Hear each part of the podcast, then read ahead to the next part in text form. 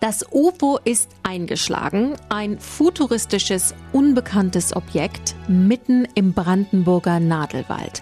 Das ist ein Ereignis, das die Region radikal verändern wird. Und wir gucken uns den Ort des Einschlags an in dieser Folge. Die kleine, beschauliche Gemeinde Grünheide.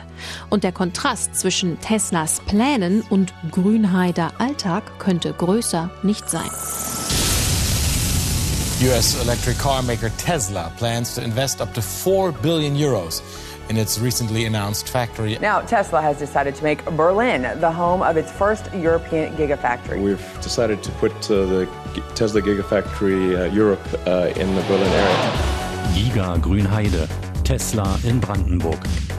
Mein Name ist Franziska Hoppen. Neben mir sitzen wie immer Phil Beng. Moin und Philipp Barnsdorf. Hallo. Wir sind Reporter beim RBB und die Frage, mit der wir uns in dieser Folge beschäftigen wollen, ist, warum ist Tesla von all den möglichen Standorten in Europa und auch in Deutschland ausgerechnet hier hingekommen ins kleine grüne Grünheide. Vorab will ich aber noch sagen, wir sitzen nicht wie sonst im Studio, sondern gerade an einem runden Tisch gemeinsam mit unserem Gastgeber heute, Michael Schwer-Debayer vom Netzwerkladen Grünheide, mit dem wir nachher auch sprechen über seine Arbeit und über den Ort. Also wir sitzen hier nicht nur im Ort des Geschehens, hier direkt am Grünheider Marktplatz zwischen äh, griechischem Lokal- und äh, Schuhgeschäft, sondern auch in einem ziemlich symbolträchtigen Laden. Hier kommen nämlich einerseits Menschen ganz unterschiedlicher Generationen und Kulturen für Austausch zusammen. Aber auch Tesla hat hier ein Infobüro eingerichtet, wo Bürger Fragen stellen konnten. Und ich will noch ganz kurz anmerken, Franzi, wir sind nicht nur zu viert, sondern wir haben sogar noch einen fünften Begleiter heute vor Ort. Äh, das ist Willi, der Hund im Netzwerkladen und der liegt bei uns zu Füßen und passt auf, dass wir uns ordentlich benehmen. Und meldet sich gleich vielleicht noch. Bis jetzt ist er brav. okay. Bisher war bei Elon Musk ja eigentlich immer von der Berlin Area oder Greater Berlin Area die Rede, wenn es darum ging, wo jetzt seine neue Gigafactory entsteht.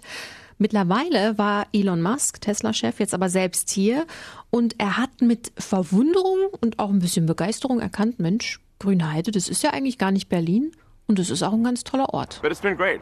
I love Germany. It's great. Um, so, um, and I'm just very impressed with the, the level of talent, talent and capability, uh, engineering skill, and it's like, you know, I feel like this is a, a, a really uh, ideal place uh, to, to have our first uh, factory uh, um. Mich überrascht ja immer, dass ein Mensch, der so viel Zeit äh, in den Medien verbringt, so oft vor Kameras steht, sich immer noch so dermaßen einen abstammelt, oder? Das stimmt total. Ich übersetze auch besser nochmal, was er da erzählt ja, hat. Bitte. Er sagt, er liebt Deutschland, er ist begeistert von dieser Gemeinde Grünheide, von den geballten Fähigkeiten hier und er kann sich keinen besseren Ort vorstellen, um die erste Tesla-Fabrik in Europa zu bauen. Das ist ein ganz schönes Statement. Das ist auf jeden Fall ein dickes Lob und für mich klingt es ein bisschen wie eine nachgeschobene Entschuldigung, weil er ja bisher immer von der Berlin Area gesprochen hat. Mm. Und das ist echt eigentlich in Brandenburg ein ziemlicher Fauxpas. Die wollen hier nicht mit den Buletten aus Berlin verglichen oder verwechselt werden. Und ich als Berliner muss auch sagen, da muss man eine scharfe Trennlinie ziehen. Grünheide ist nun mal Brandenburg und Berlin ist Berlin. Also die Berliner sind die Buletten. Philipp, du bist jetzt unser Mann für die, für die Zahlen und Fakten und die Bulettenvergleiche. Was sind denn eigentlich die Grünheider? Was ist das für ein Ort? Wenn du jetzt einen Steckbrief für Grünheide verfassen müsstest, was stünde da drauf? Also ganz oben stünde erstmal ganz viel Wald. Denn wenn man sich zum Beispiel Grünheide mal auf Google Maps anguckt, ist das knallgrün. Wenn man da ein bisschen reinzoomt, sieht man gleich so ein paar blaue Flecken. Das sind mehrere Seen, die sind sehr idyllisch. Fließt auch noch so ein kleiner Fluss durch, das ist die Löcknitz. Mhm. Ähm, Grünheide ist aber auch deswegen so idyllisch, weil da nur knapp 9000 Menschen leben in so mehreren kleinen Dörfchen. Und mal zum Vergleich in Berlin Mitte, was viel kleiner ist, da leben mehr als 100.000 Menschen. Also es ist auch wirklich äh, eher dünn besiedelt und da verwundert es auch nicht, dass der Regionalexpress an den zwei Bahnhöfen in der Gemeinde nur einmal in der Stunde hält. Das ist der Regio 1, unser geliebter Regio 1. Den Gen wir jeden Morgen zur Arbeit nehmen. Genau, also ohne den gäbe es auch diesen Podcast nicht, könnte man sagen. Aber äh, bei Grünheide, wenn man dann ein Stückchen westlich geht, direkt westlich davon ist gleich die Stadt Erkner und die, die sieht dann schon sehr anders aus. Das fühlt sich richtig nach Speckgürtel an, da sind viel mehr Geschäfte, da sind viel mehr Leute auf der Straße, ist also gleich so ein ganz anderes Gefühl. Bis dahin, bis nach Erkner, fährt auch die Berliner S-Bahn noch. Denn noch ein Stückchen weiter westlich fängt dann gleich Berlin an, sind von Grünheide bis zur Berliner Stadtgrenze so ungefähr fünf Kilometer. Also wenn man von Grünheide nach Hause möchte, für uns heißt das Berlin, dann wartet man in Grünheide ewig auf den Zug, aber wenn man schnell nach Erkner fährt, dann geht's ruckzuck. Da ist die, die Anbindung ganz anders, das stimmt. Du hast jetzt sehr viel von einem idyllischen Örtchen gesprochen. Phil ist ja von uns der einzig richtig echte Berliner, der so als Städter öfter auch mal nach Grünheide gekommen ist, um so die Betonwüste hinter sich zu lassen und ein bisschen Natur zu tanken, oder? Ja, ich glaube, man muss es vielleicht mal in Kontext setzen, auch für unsere Zuhörer in Oberbayern oder auf Norderney. Äh, die haben wahrscheinlich von Grünheide noch nicht so viel gehört. Aber für die Berliner ist Grünheide tatsächlich eine Adresse, wenn es um Naherholung geht. Also da kommt man relativ schnell hin. Äh, es ist nicht so weit weg von der Stadt und trotzdem ist es da sehr ruhig, idyllisch. Äh, diese Wälder und Seen laden halt ein, da auch mal ein Wochenende zu verbringen, mit dem Hund rauszugehen. Ich ist glaub, sogar ein Naturschutzgebiet mittendrin. Ja, ich habe, äh, glaube ich, das erste Mal, dass ich in Grünheide war, das ist auch schon wieder 15 oder 16 Jahre her, äh, da war eine Familienfeier direkt am See in einem Gasthof und äh, so nehmen die Berliner Grünheide wahr, als so einen netten Ort zum Verweilen, wenn man nicht sowieso schon da wohnt. Okay, idyllisch, erholsam und nett. Ich musste jetzt reinwerfen, meine erste Grünheide-Erfahrung. Ich hatte einen dringenden Reportertermin und kam nun also an am Bahnhof Fangschleuse und dachte, wo bin ich hier gelandet? Nach rechts geguckt, nur Wald, nach links geguckt, nur Wald, kein Bus weit und breit, Funkloch natürlich, Google Maps funktioniert nicht. Und dann bin ich auf gut Glück einfach mal in eine Richtung gestapft. Und ähm, ja, das war irgendwie nicht so entspannt. Du hast wahrscheinlich auch keine Menschen getroffen, die dir den Weg hätten sagen können? Wenig und wenn, dann ähm, waren die mit ihrem Fahrrad unterwegs, das man hier unbedingt braucht. Meistens so Ömchen und Öpis, die an mir vorbeigezockelt sind.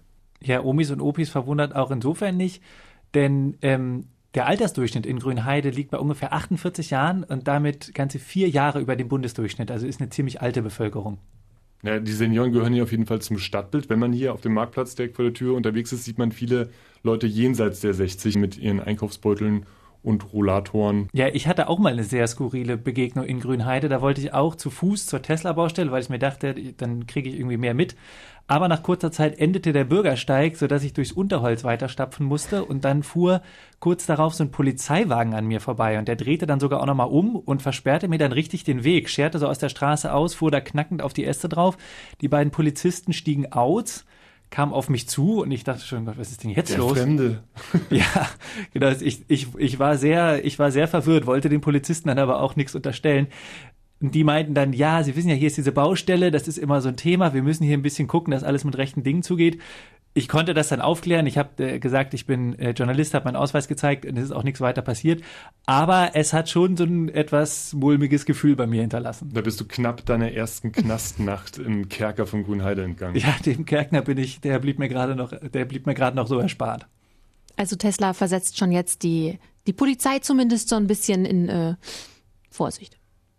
Anscheinend schon, ja.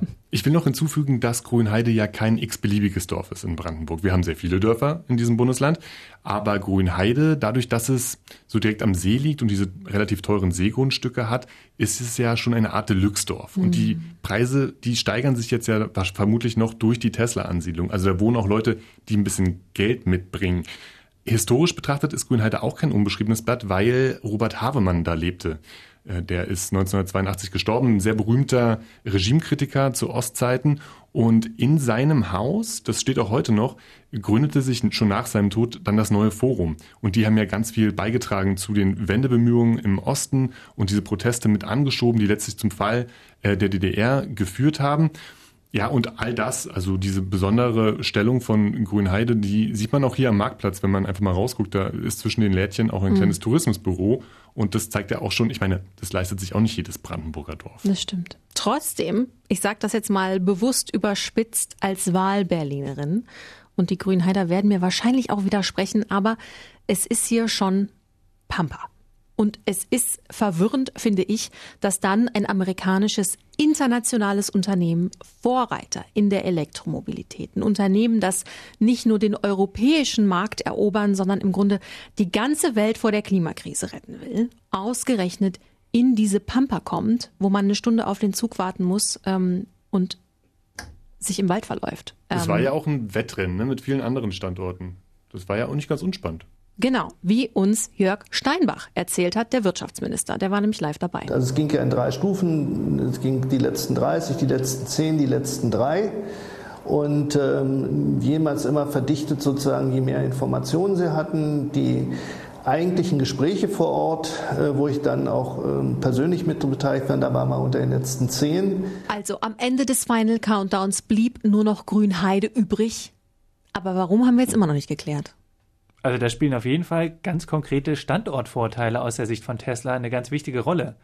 Da westlich des Geländes, auf dem Tesla jetzt baut, führt die A10 entlang. Das ist eine wichtige Autobahn, von der man schnell überall hinkommt. Der das ist Berliner, der Berliner Ring. Genau. Geht der einmal um die Hauptstadt rum. Ja, Phil, das ist der kennen. Berliner Ring. Und der führt zum Beispiel auch auf die A12, die dann nach Polen führt. Also man ist da einfach von den Autobahnen her sehr gut angebunden. Aber nicht nur Straßen, sondern auch Gleise spielen eine Rolle. Da führen die Gleise auch direkt nördlich des, des Tesla-Geländes entlang und ein Schienenstrang führt sogar schon aufs Gelände drauf. Der wird auch schon genutzt. Da werden ganz viele Baumaterialien angeliefert. Und wenn der BER, so Gott will, bald eröffnet, ist auch die Anbindung mit Flugzeugen gegeben. Und schließlich, was auch sehr wichtig ist, das Gelände ist schon als Gewer ist schon ein Gewerbegebiet. Das heißt, viele bürokratische Hürden wurden schon genommen und der Bau kann relativ schnell vorangehen. Ich glaube, das ist ein ganz ausschlaggebendes Kriterium. Das ist, Tesla kommt hier an und setzt sich quasi schon ins bürokratisch gemachte Nest. Mhm. Genau, das gemachte Nest ist auf jeden Fall ein Punkt. Schließlich haben wir ja vorhin bei Elon Musk schon gehört, die Berlin-Nähe, ganz wichtiger Faktor. Das hat er ja auch immer betont. Berlin, Berlin, Berlin. Äh, das spielt für ihn natürlich eine Rolle, weil er sich ja auch vorstellen kann, andere ähm, Standorte in Berlin zu nutzen, zum Beispiel für ein Designzentrum. Dann hat er Zugang zu ganz viel Forschung. Es gibt ja einen großen Universitätsstandort in Berlin. Da könnten Leute zum Beispiel ihm für die Batterieforschung auch zur Hand gehen. Er hat unfassbar viel talentierte, gut ausgebildete Menschen in Berlin. Ist nicht zu, äh, zu Unrecht die beste Stadt der Welt. Und das ist einfach ein Potenzial, aus dem er total viel schöpfen kann. Man merkt, du bist voreingenommen. Ich bin ein bisschen voreingenommen. Ein anderer Punkt, der Berlin ja auszeichnet, ist äh, international bekannt die Partyszene. Und auch die geht nicht spurlos an Elon Musk vorbei, denn er ist ja eigentlich auch so ein kleiner Party-Fan und hat für seine für seine Fabrik auch schon angekündigt, dass da eine Rave Cave äh, integriert wird. Und da hat er natürlich die Party People aus Berlin direkt vor der Haustür. Genau, ein Stück Berlin muss dann nach Grünheide kommen. Wobei Cave, glaube ich, schwierig werden könnte wegen dem ganzen äh, Getöse ums Grundwasser. Und die neuesten Pläne waren ja auch, glaube ich, irgendwie so eine Party-Techno-Location auf dem Dach der Fabrik. Aber auch nicht schlecht. Und der sandige Boden. Ist ja auch ganz dramatisch. Das stimmt, ja. Nicht noch mehr Fehler wegen der Rave Cave. Okay, also wir haben gehört, die, die Standortvorteile überzeugen. Es ist einfach praktisch ein gemachtes Nest. Wir haben auch gehört, dass sich die Landespolitik ein darüber freut, dass Tesla kommt. Aber was sagen jetzt eigentlich die Kommunalpolitiker? Was sagt eigentlich der Chef Grünheider, der Bürgermeister Arne Christiani. Mit der Tesla-Ansiedlung geht eigentlich der Traum der Gemeinde in Erfüllung, die Generation zwischen Jugend und Senioren hier bei uns zu halten und ihnen die Möglichkeit zu bieten, hier zu bleiben, hier zu leben, hier zu arbeiten. Also ein Traum geht in Erfüllung für die Grünheider, sagt Arne Christiani.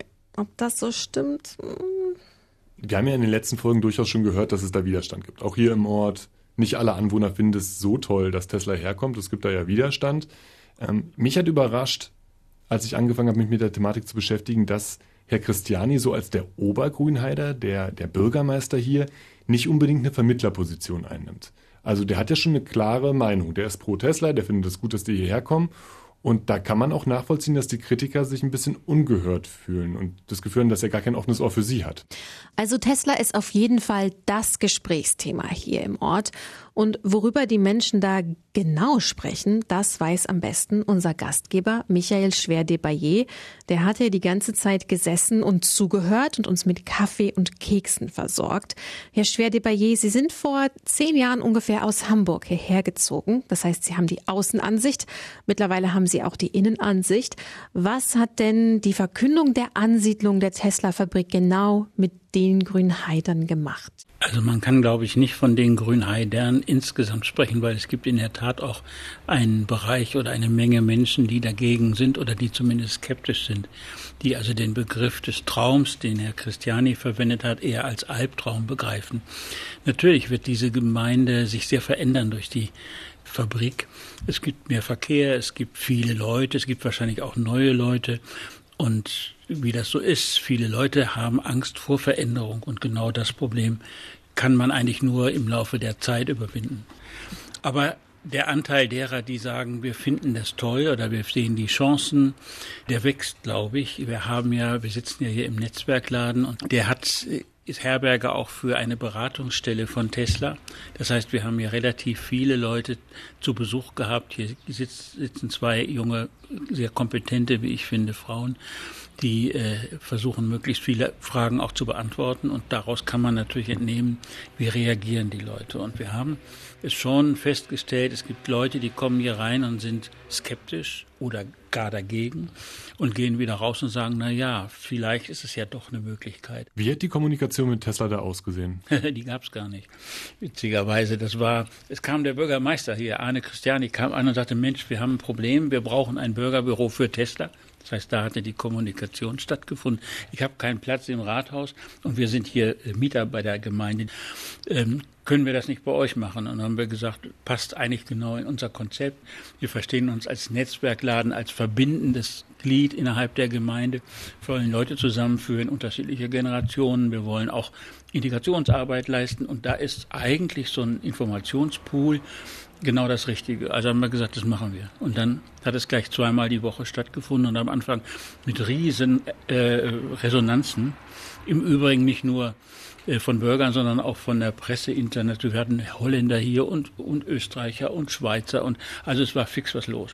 Sie haben ja gesagt, hier kommen verschiedene Kulturen, verschiedene äh, Generationen auch zusammen und jetzt ist quasi die Aufgabe die Integration von Tesla. Wie funktioniert das da? Wie passt das hier rein? Also zum Thema Tesla gibt es schon gewisse Konflikte, die man nicht so einfach auflösen kann.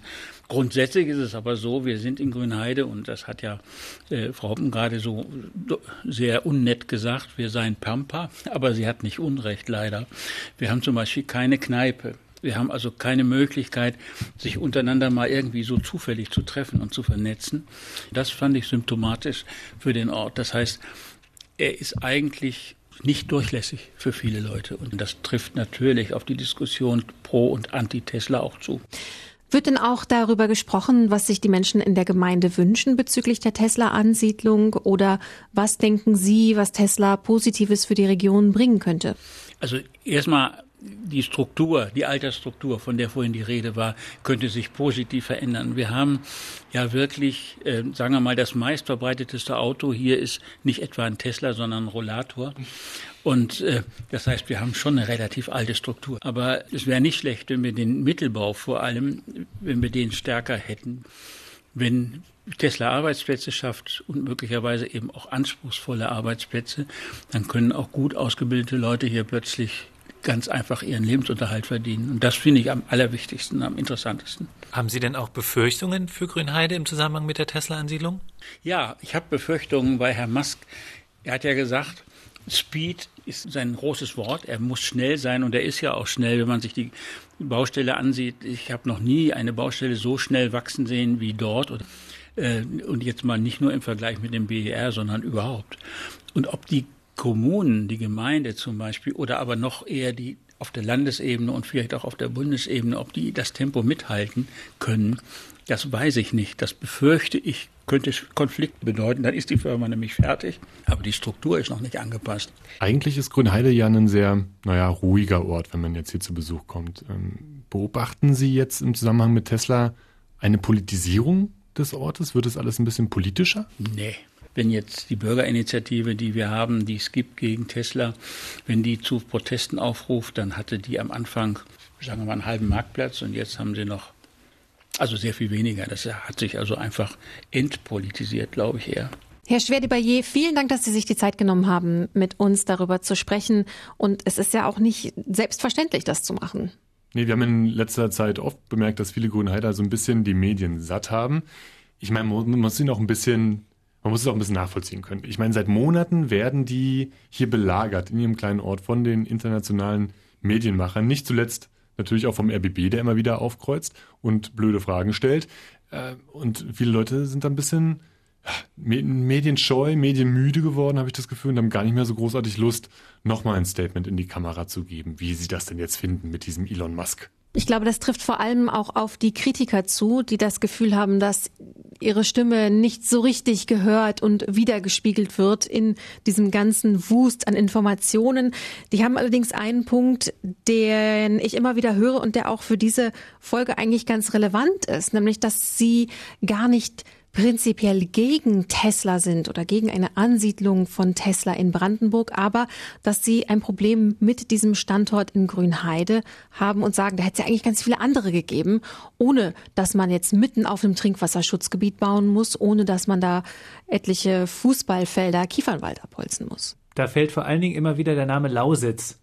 Dahinter steht das Argument, dass halt nach Meinung der Kritiker es in Grünheide besonders viele Probleme mit dem Wasser gibt während in der Lausitz ja gerade ein ganzer Wirtschaftszweig abgewickelt wird oder nicht gerade, sondern in den kommenden Jahrzehnten, nämlich die, äh, der, die Braunkohletagebau und dass da also ganz viele Arbeitsplätze wegfallen ähm, und die Natur da eh schon so total zerstört ist sozusagen, so dass man da Tesla ohne größeren Schaden hinbauen könnte.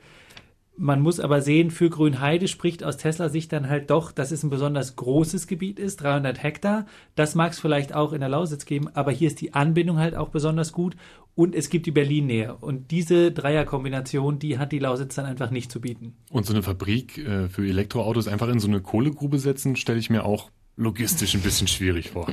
Ja, man müsste sie erst zuschütten oder sowas, aber ja. Tatsächlich finde ich die Argumentation, die viele Kritiker bringen, die sagen, ich habe ja gar nichts gegen Elektromobilität, manchmal auch ein bisschen äh, schwierig. Also ich habe vorhin eine Lanze gebrochen für die Kritiker, weil sie nicht gehört werden vom Bürgermeister. Andererseits dieses äh, Elektromobilität doch bitte woanders, kann ich auch schwer nachvollziehen. Das ist ein bisschen wie mit Windkraft oder Flüchtlingsunterkünften. Da haben auch viele, auch hier in Brandenburg gesagt, an und für sich eine tolle Sache, aber doch bitte hier nicht bei uns. Nicht in meinem Garten. Ganz genau.